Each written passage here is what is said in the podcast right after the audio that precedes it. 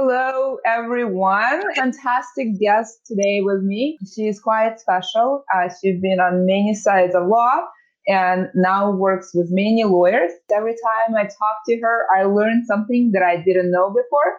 Um, I'll let you um, meet Charlotte. And Charlotte, why don't you introduce yourself? Hi, everyone. I am so honored to be here, Olga. I am a coach for lawyers.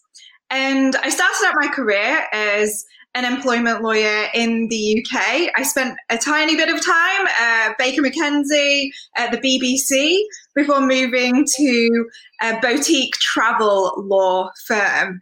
Um, where I practiced employment law.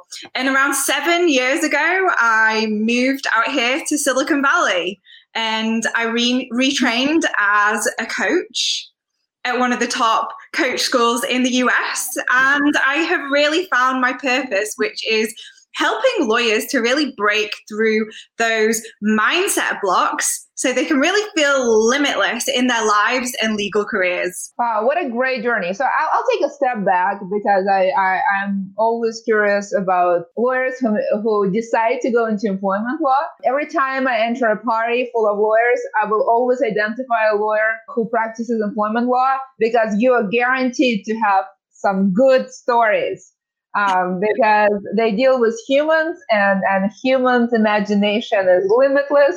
And in law, if you want a good story, I say you go to an employment lawyer. But what has attracted you to employment law? Let me just pick up on the, the good stories. And actually, one of the most interesting things working at a boutique travel and aviation law firm was there was um, a personal injury side of the business. So when people went on holidays and had you know really traumatic accidents and so on. There there was some really like interesting stories around you know how people got themselves in various different situations. So i think that that seemed to me to be the kind of uh, more entertaining part of, of our practice anyway. But yeah how did i end up in employment law? Well i think that it was my fascination really with human capital and human performance. Um, I, I was I have always been drawn to like what motivates people to do what they do, it, what what motivates people to behave in a certain way, how we can create entirely different results in teams from a leadership standpoint.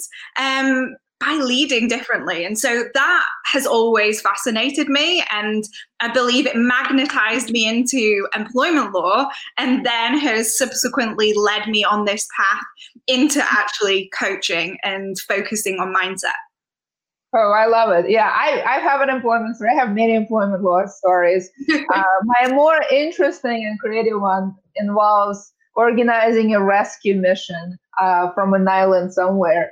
Um, I'm not going to give details uh, because uh, some of our employees were stuck and they were indispensable. And um, and it was really interesting. It's one of the kind of non-legal things that uh, my law school never taught me yet. Turned out figuring out how to rescue employees from an island about to be hit by a tornado is definitely that skill up there that is uh, very useful when you are in house and dealing with employees.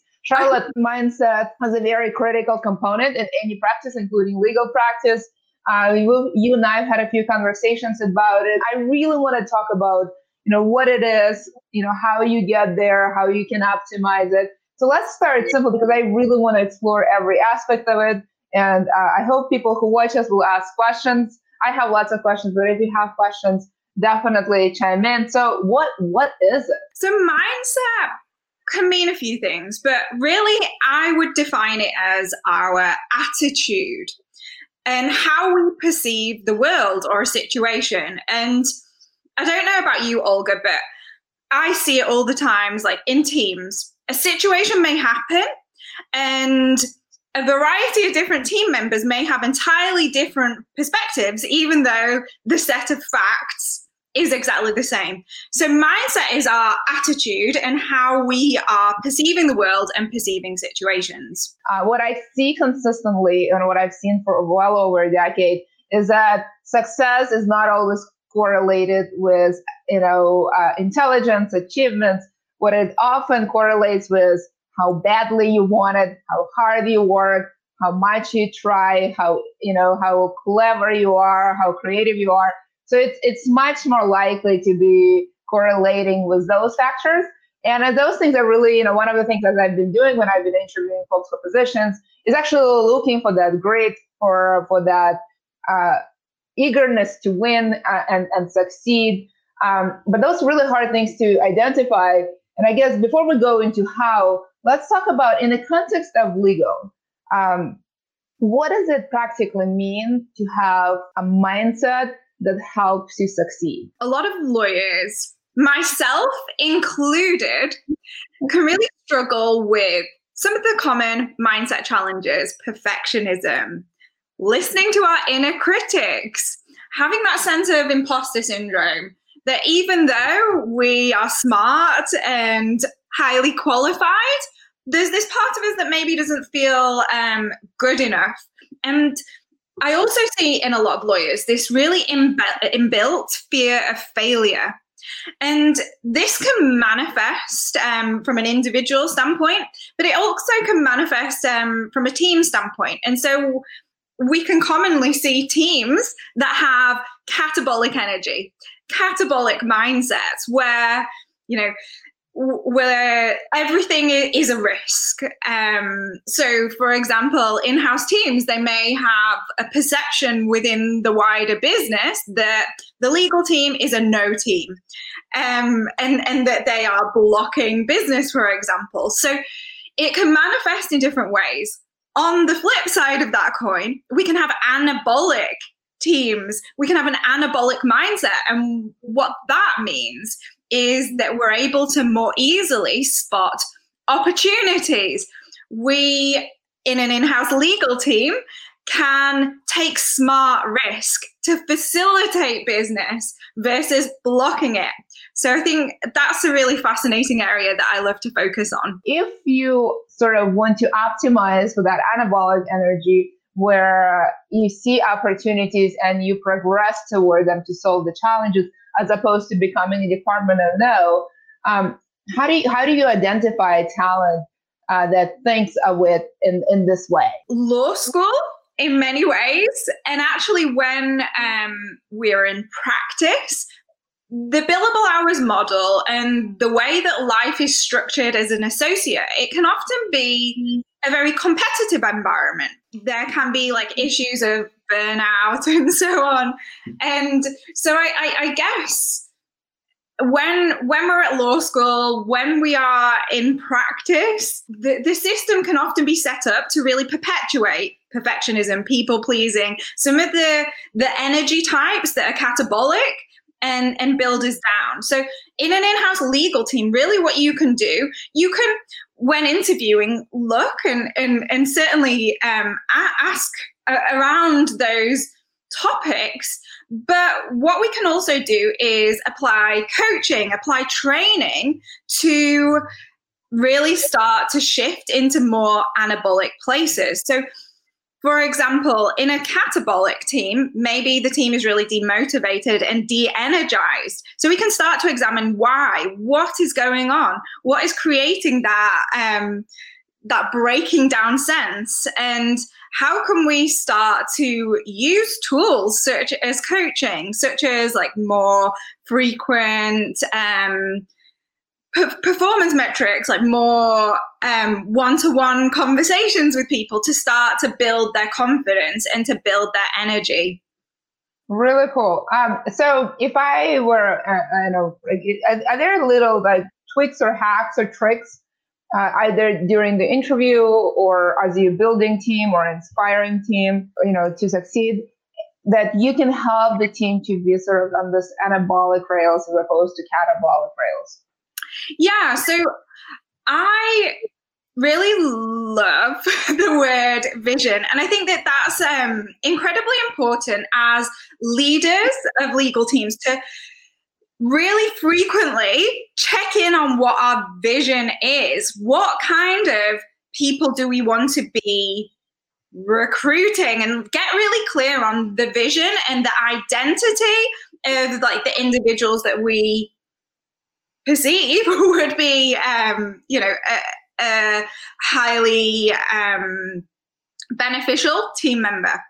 So I, I, think that when we can really be clear on what our vision is, um, what our values are, and we can look for that when we're recruiting. So getting clear on what what is important. Is is it important to have a culture where everything is always perfect, or is it important to be creating a culture where it is safe to fail sometimes that it's okay to take smart risks and how do we fit like parameters around that so so there are some of the things that i would recommend thinking about yeah i i, I definitely agree with you being clear about what that vision is who sh- you know who you're looking for to build that you know star team and communicating it uh, during the interview and actually throughout the life cycle of, of your team is, is very, very critical because it really um, gives you clarity. It gives vocabulary to your team to, um, to, to really have a measuring stick of what success looks like and how to prioritize competing things, say between perfectionism and, and maybe good, safe culture. Um, you know, you mentioned perfectionism a few times, and as lawyers, that's something that you know we're, we are taught, especially depending what kind of area you practice, that the margin of error is somewhat small and that every kind of mistake you make um, can have this earth shattering consequences. Yet in my practice, especially in house, I, I haven't seen that many earth shattering consequences uh, from mistakes that you know my team has made, and if anything, they sometimes lead to to various uh, opportunities and, and growth on the team and the company as a whole. Um, how do you have these conversations with lawyers about perfectionism? Because there is sort of a, what I what I've noticed is that people who are attracted to law to begin with already have that seed of perfectionism planted in them, and law just sort of builds on top of it. Yeah, hundred percent. I I believe that it is probably there before we even start law school, and then it's perpetuated throughout the legal career. And you, you're absolutely right. In so many circumstances, it's important for accuracy. Um, and there isn't always that much margin for error. We can look from a, a leadership standpoint to create the safety net for the junior employees to be able to have like a safe space to try um, different ideas and a safe space to fail. And we've put in a safety net to ensure that there won't be any kind of malpractice claims and so on. Um, and and I think that w- as leaders, when we can create an environment where people feel safe, then really that's where opportunities arise.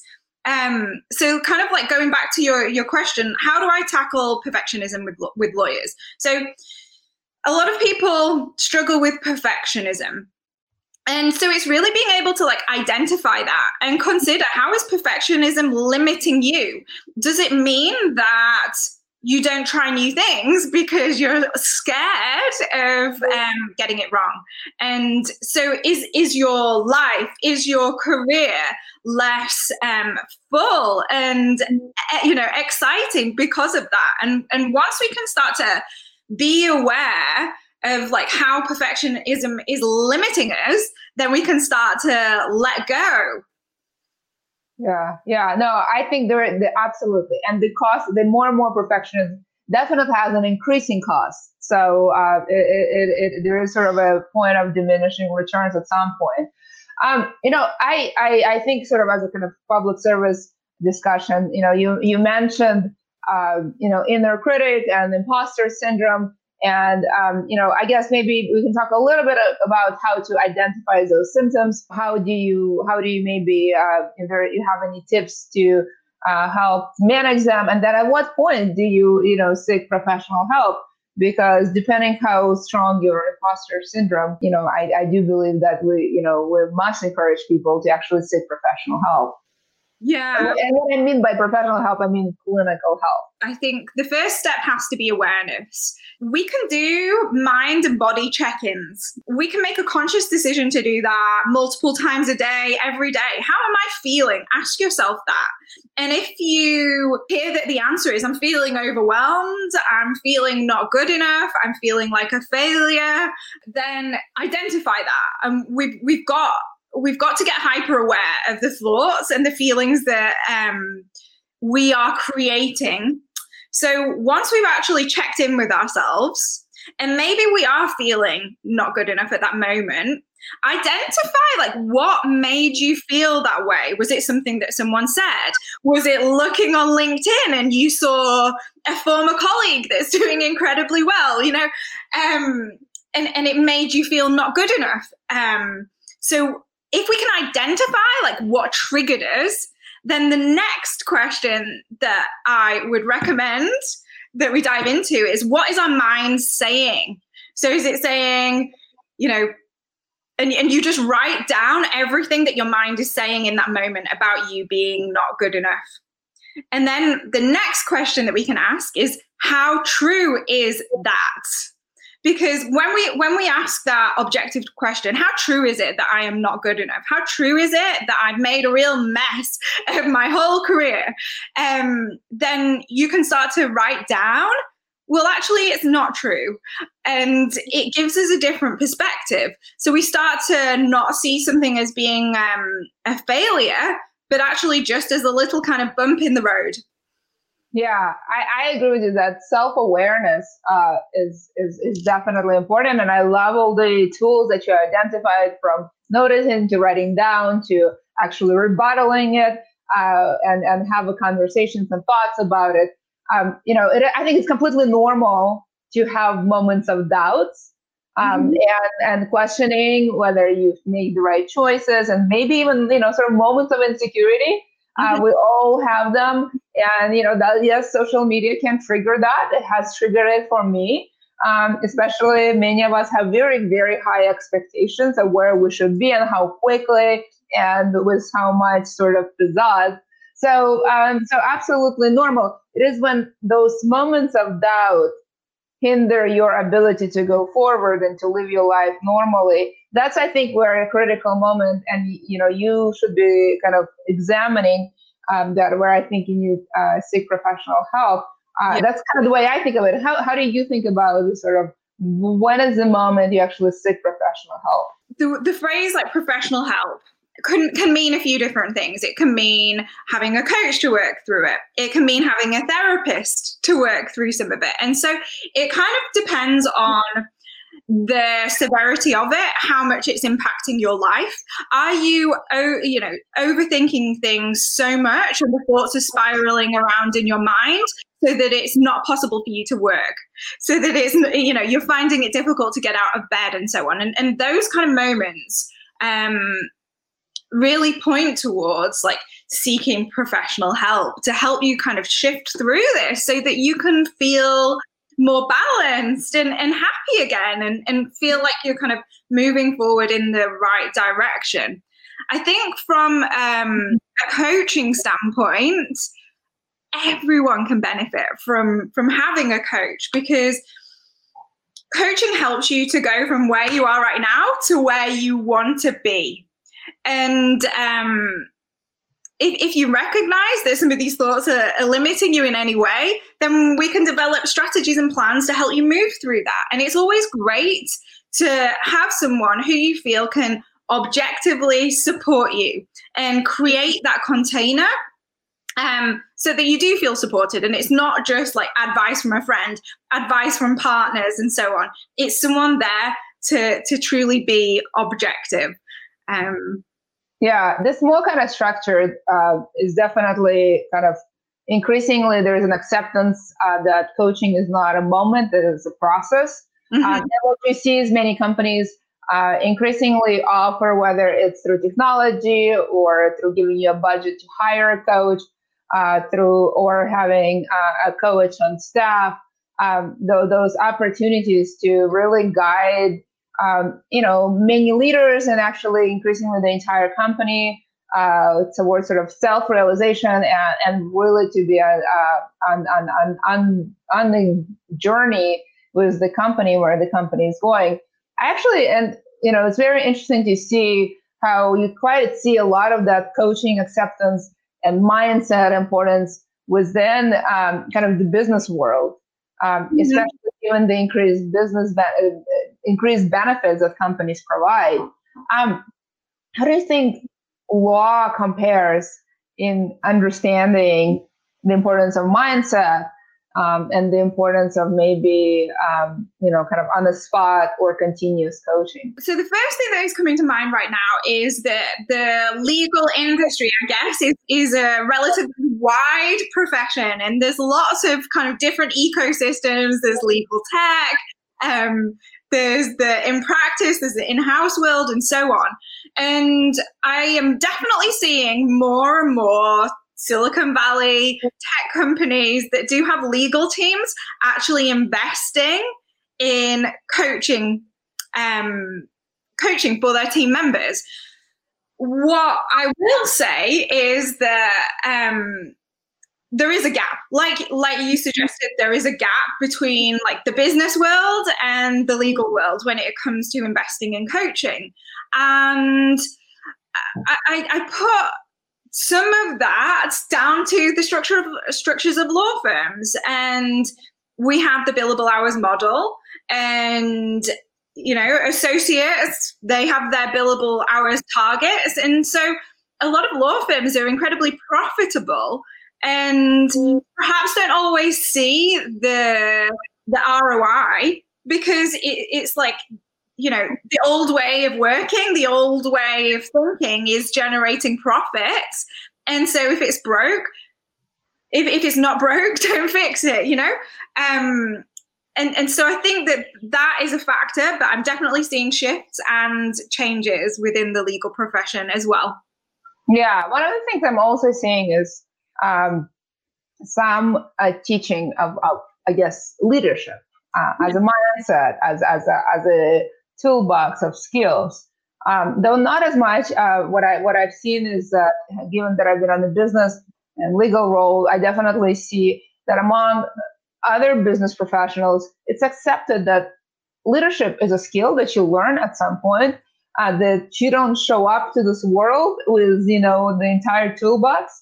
You may have some, you may have none, and you definitely can acquire it with lawyers, it seems like there's a little bit of an expectation that you either have it or you don't. Um, and mm-hmm. that seems to be very consistent, not just with expectation of leadership skills, but actually hardcore skills. Like you either good litigator or not. Um, you either a material to be the general counsel or not. And um, you know, I you know I, I tend to you know always say, look, good litigators are not born; they become.